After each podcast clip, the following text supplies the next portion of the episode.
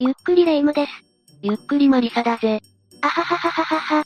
楽しそうだな、レ夢ム。ちょっとこれ、最高なんだけど、さっきコンビニで買ってきちゃった。変な間取り、がいっぱい載っている本。本当にこんな間取りあるのかしらね本当に間取り好きだよな、レ夢ム。あ、でも前に解説してくれた不吉な間取りはちょっと。ちょっと。あ、知りたいんだな。ええということは、ああ、今回もきっちり用意しているぜ。題して実際に存在する恐怖の間取り、第2弾だぜ。しれっとシリーズ化してる。今回は6つの間取りを用意してみたぜ。もちろんランキング形式で紹介するぞ。どんな恐ろしい間取りたちに会えるのか。生唾ものよ。それでは早速解説スタートだ。最初の第6位は、玄関開けたらすぐ、生取り、だ。普通、玄関開けたら砂糖のご飯でしょ？ないと困るね砂糖のご飯、じゃないんだよ。では、早速間取りを見てくれ。ん？ずいぶん細長い部屋ね。それもあるが、玄関付近に目をやると。あ、これ、玄関開けたらすぐトイレがお目見えじゃない。え、どういうこと？なんでトイレ直結になってるの？しかもお風呂場も一緒に登場だし。ここは、東京都杉並区にあるマンションの一室なんだ。東京は何かと狭いから、こうした設備や住環境を、まるで無視した儲け重視の部屋が誕生してしまったのさ。なるほど。とにかく部屋を作ることしか頭にないのね。でも、もう少しなんとかならなかったのかしら？さすがに帰ってきてドアを開けたらすぐトイレって、これじゃあ友達も呼べないわよ。レイムって友達いるのか？し、失礼ね、ちゃんといるわよ。だが、尿意を催して帰ってきた時に、すぐトイレにありつけるのはありがたいじゃないか。まあ、実際そこだけよね、長所って。てか靴はどうするんだろう。トイレに靴を置くってこと？これじゃあ、どんなにおしゃれで高級な靴も、便所サンダルになり下がっちゃうわよ。確かにそうだな。部屋からトイレに行くときは、靴を履いてトイレに行くのか。もはや未知数だぜ。それになんだかこの間取りを見続けていると、まるで独房にいるみたいで精神病みそうに思えてくるわ。まあ、この間取りに限らず、今とトイレがアコーディオンカーテンで仕切られている。独房部屋は結構多いからな。狭い土地ならでは見られる間取りってところだぜ。続いて第5位は、かぼちゃの馬車物件、だぜ。かぼちゃの馬車？早速間取りを見てもらおう。これは、シェアハウス、かしら ?4.2 畳の部屋が目白押しだけど、あれれ？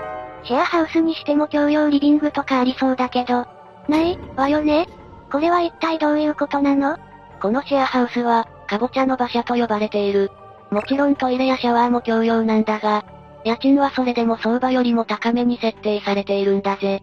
え？えそれは絶対住みたくない。しかも、かぼちゃの馬車は女性専用なんだぜ。こんな物件、世の中の女性から反感買うだけだわよ。4.2畳って言ったら、ベッド置いたら終わりでしょ？そうだな、あとは何も受けない可能性が高い。この、全く女性の気持ちを丸無視したかぼちゃの馬車だが、少し前にお金が絡む社会問題を起こしたんだ。物件もやばいのに裏側でも揉めていたのね。ある会社員が不動産投資を始めようとした時に、このかぼちゃの馬車建設を持ちかけられたんだ。そして進められるがまま、会社員は物件を購入。そして不動産会社がこのかぼちゃの馬車を借りて、入居者の募集や家賃保証をしてくれる。家賃保証型サブリース方式をしてくれるはずだった。へえ、結構美味しい話じゃない。だが、このかぼちゃの馬車を建設した後、期待していた家賃収入が入ってこなくなってしまったんだ。うわわ。それは恐ろしいわ。でも、この物件なら入らないわよね。その後、この会社員は不動産会社に立ち向かう。詳細は省くが、この問題は広くニュースでも、取り上げられたんだぜ。結局、不動産会社は破産したらしいがな。この間取りだもん。事件に発展してもおかしくないって思ってしまったわ。続いて第4位、三角の形をした部屋、だ。三角の部屋か。じゅるり。なんでそこでよだれを垂らすんだよ。は。ついついチーズを想像してしまったわ。まだ間取りを見ていない段階からよだれを垂らすとは、さすが喫水の食いしん坊だぜ。とはいえ、早速間取りを見てもらおう。おう。本当に三角になっているわ。この部屋は、とある犯罪者が住んでいた間取りなんだぜ。犯罪者？?2007 年から2009年にかけて婚活詐欺を働き、複数の男性の命を奪った女性系の部屋なんだぜ。あ、あの世間を大きく騒がせた事件の。確か料理上手で声が可愛い人だったわよね。世間では、K がどうやって男をはべらしたのか、なんていう報道も多かったよな。私も K の男性を落とすテクニックについて興味あるわ。まあ、そんなことは置いておいて。実は、この部屋はタワーマンションの一室なんだ。えー、タワーマンションですって。家賃は22万らしいぞ。ちょっと。まさかそのお金って。ああ、おそらく男性から巻き上げたお金かもな。だが、K がこの部屋に住んでいた期間は、わずか1ヶ月だと言われているんだぜ。あら、引っ越して1ヶ月で退去したの？もったいないなというのも、K がここへ引っ越してきたのは、事件が明るみになって、逮捕間近になっていた時だったんだ。どういうこと？そんな時期にこんな派手なマンションに引っ越したの？謎すぎる。おそらくだが、K は見えっ張りなところがあるから、逮捕された時に自分がタワマンに住んでいたことを、アピールしたかったのだろうと言われているぜ。逮捕される想定までしていたの？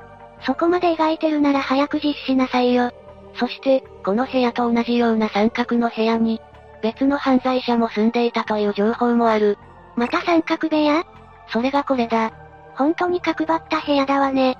そして、変な形。この部屋に住んでいたのは、2017年に座間市のアパートで9人の命を奪った犯人が、事件前に住んでいた部屋なんだぜ。え、じゃあ事件が起きた部屋じゃないのね。ああ。二つの部屋の共通点は、どちらも事件が実際に起こっていないという点だ。それに期間も短い。要するに、二人ともこの変な空間に導かれたってこと？ああ。実際、三角の部屋というのは風水的に最悪なんだ。斜めになっていたり角張っていたりする部屋には、悪い気が溜まるそうだぜ。じゃあ、二人の犯罪者の歪んだ思考が、この部屋に引き寄せられたってことかしら。その可能性は大いに考えられるぜ。ここからは、ベスト3に行くぜ。第3位は家族がバラバラの部屋、だ。家族がバラバラってどういうこと？では、この間取りを見てくれ。あら、さっきまで小さい部屋が多かったけど、とても大きくて豪邸って感じだわ。でも、どれも独立している考えなめないわねそうなんだ。この家は、パッと見ると普通の一戸建てのように感じるよな。1階には両親の部屋があって、2階が子供の部屋だろう。これって、あのドラえもんの家に少し似ているわ。おう、まさしくそうなんだ。のび太の家もこの家と同じような作りになっているんだぜ。でも、それがどうしたっていうの？さっき、レイムが独立した家と言っていたが、こういった間取りは、子供の行動を親が監視しにくいといった欠点があるんだ。あ、言われてみればそうかもね。そして、この間取りに住んでいた子供が、なんと犯罪を犯してしまうことになったんだぜ。え、犯罪って何したの？当時、浪人生だったこの家の次男が、両親を金属バットで襲って命を奪ったんだ。とんでもないことするわね。ただでさえ浪人という不安が大きい時期に、両親とのすれ違いのせいで、そういう結果を招いてしまったわけだな。確かに、こうしてみると、家庭内別居ができる構造だものね。帰ってきても家族に会わないで2階まで行けるし、家族が帰ってきても気がつかない。それに、今気づいたけど両親の部屋も別々だわ。ああ。それがなおさら事件を起こしやすかったのかもな。どういうこと？父親を襲っても母親にまでその声が届かないだろだから事件が起こっていることなんて把握できない。な、なるほど。じゃあちょっと待って。のび太もこんな風になり下がってしまう可能性があるんじゃ。でも実際、ドラえもんの道具で遊んでいるけど、そういった事情を両親は知らないだろ。そうね。いつもパニックになってから事情を把握しているわ。他にも、2000年に発覚した、新潟少女監禁事件でも2階に母親を一度も通さず、2階に少女を監禁していたケースもあるからな。結構、2階に子供部屋を作るケースは多いから、こう考えると怖いわね。家族が同じ家に住んでいるのにもかかわらず、誰とも会わないで済むような間取りは考え物だぜ。続いて第2位は、離ればかりの間取り、だ。離れのある家こそ、まさしく金持ちって感じ。どんな間取りなの？それが、この間取りだぜ。おお、まさしく離れになってるわ。昔は、こういう建て増しした家は割とあったらしい。でも、さっきの家族がバラバラになった部屋のように、この家族もバラバラ感を感じるわね。そうだな。この家は、印刷工場も併設されているから、親の仕事場と合体されているところが違いだぜ。だからといって、各々の部屋は、見事にバラバラになっているが、これは、誰が住んでいた家だったの？あの宮崎勤さ。え、連続幼女誘拐事件の？そう、宮崎勤は裕福な家庭の長男として誕生。その後、多忙な両親に代わって、住み込みの男性と祖父が主に育てていたらしいぜ。あ、おじいちゃんの部屋は離れにあるわね。勤はおじいちゃんっ子だったそうで、よく可愛がられていたという話だな。だが、自身の障害を気に病み、性格は引っ込み思案で家にこもるくらい少年だったようだ。それでも、おじいちゃんが守ってくれていたのね。だが、祖父がこの世を去ると、務は、幼女を狙った犯行を起こすことになるんだ。この間取りじゃ、犯行を犯して帰ってきたとしても、異変に気づくことは難しいでしょうね。そうだな。それに、両親も務に対して愛情を注いでいたわけではなかったこともあって、余計気づかれにくい状況だったと思うぜ。現に、離れに行くために廊下を作ったんだが、それに伴って食堂を削っている。狭くなった食堂には6つあったであろう椅子が、4つしかなくなっているのがわかるだろ。つとむは、ゴミに出されていたちゃぶ台を、自分の部屋に保管していたそうだぜ。それって、あの頃みんなで食事した光景が、忘れられなくて思い出を保管していたんじゃ。なぜ自室に置いていたかは定かじゃないが、もしかしたらそうかもしれないな。こうして見ていると、同じ家に家族が一緒に住んでいても、各々が独立した空間を持っていることで、疎外感を抱くこともあるってことね。何も全て家のせいではないけどな。だが、間取りがもう少し違った形だったら、あそこまでの事件にならなかった可能性だってある。ほんとそうね。子供部屋を作るって、案外難しいわね。思春期になったら個室が欲しくなるし。肝心なのは、誰かの気配がわかるようにすることだな。個室を与えても、家族の気配を感じるようにするべきだぜ。なるほど。あと、家族みんなが一緒に過ごせるスペースも大事よね。ご飯の時間だってバラバラな家庭が多いからな。家族とのつながりを意識した家づくりは、もし家を建てようと思っているなら大事にした方がいいぞ。では最後の第1位は、今が犠牲になった家、だ。今が犠牲って、さっきの宮崎勤の家と同じ状況ってこと？宮崎家の場合は、食堂を削って離れまでの廊下を作ったよな。この家では、今はあるもので塞いでいるんだ。まずは、この間取りを見てもらおう。この家も大きな一戸建てだわね。あら、1階のグランドピアノが目立っているわ。もしかして、今を塞いでいるのって、このグランドピアノが原因なんじゃ？ああ、その通りだぜ。この家は、ある重大な未成年犯罪者の家の間取りなんだ。え、未成年？事件が発覚したのは1989年3月。当時、アルバイト帰りの女子高生を少年たちが家に監禁した。監禁は長期にわたり、仲間内で女子高生に凄惨な乱暴を続け、最後は命まで奪った残虐な事件。し、知っているわ。少年犯罪史上最もひどい事件だったもの。犯人たちは未成年の少年たちだった。女子高生の命を奪った後も、証拠隠滅を図るために遺体をドラム缶に入れて遺棄したんだ。ああ。聞いているだけでも気分が悪いわ。もしかして、その犯人の家だってこと？実質的に言えば、事件現場ではない。だが、主犯格のうちの一人である C 少年の家なんだぜ。もしかして、C 少年はあまり家族との時間を過ごしたことがないとか？間取りを見る限りそうだと思うぜ。実際、C 少年が言うには、小学生の頃から両親と一度も食事をしたことがない、と話しているそうだからな。え、一度も？どうも、C 少年の両親は夫婦仲があまりよろしくなかったそうだ。父親は、不愛性の証券会社員として働き、母親は自宅でピアノ教室を開いていたそうだぜ。ああ。だからピアノが置かれていたのね。もしかしたら、家計を助けるために、今であった部屋を教室に変えたのかもしれないな。家族との共有スペースを削って、仕事場を作ったってわけか。きっと家族のためだと思ったことが、裏目に出てしまったってわけね。それにしても家族みんなで食事しないって、かなり衝撃的なんですけど、母親が家にいるのにもかかわらず、コミュニケーションをとっていなかったことが、C 少年の証言でよくわかるよな。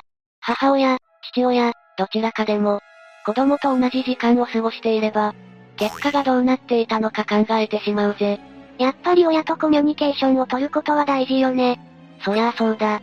今の時代、テレビやスマホが充実している中で、一緒に食事をしていても、目の前にいる家族と話をせずに、スマホにかじりついている子供は多くなっているっていうからな。いるいる。連絡し合ったり動画見たりね。これでは一緒に食事したとは言えない。そうではなくて、お互い向き合って、今日あったことなどの近況報告をするとか、食事に対する感想を言い合うとか、会話なんていくらでもするチャンスはあるんだ。それなのに、そういう時間を共有する。家族が少なくなってきている。しかも、これは1989年でしょ。じゃあ今は、もっと、家族とのコミュニケーションがおろそかになっているんじゃ。そう、この間取りは C 少年だけのものではないんだ。どこにでもある身近な家庭の風景だとも言えるんだぜ。コミュニケーションがなければ、当然しつけもない。そんな状況で育った子供が、どうやって成長していくかは明白だろ？うんうん。高確率で人を思いやる気持ちが欠如すると思うわ。そうだな。人を思いやる気持ちがあるからこそ、他人に気を使えて仲良くできると思うし、他人からも同様に思いやりを持ってもらえる。こうした人間形成の育み方というのは、日頃の家族関係が大きく関係していると、私は思うぜ。そうね、それが親の子供に対する愛情ってやつよ。さて、解説はここまでだぜ。いろんな間取りが出てきたけど、人間は間取りに支配されている感が強いことが分かったわ。まあ、間取りがそうさせるのか、そんな間取りに誘われるのか、そこはわからないけどな。風水の考え方もある意味、本当なのかもね。やっぱり住むなら風水的にいい家に住みたいわ。それは私も同じだぜ。よし、今回はここまでにしよう。今回の解説を聞いて、みんなはどう感じたかな？コメントしてくれると励みになるぜ。みんなの間取り話も聞いてみたいわ。おう、よろしくだぜ。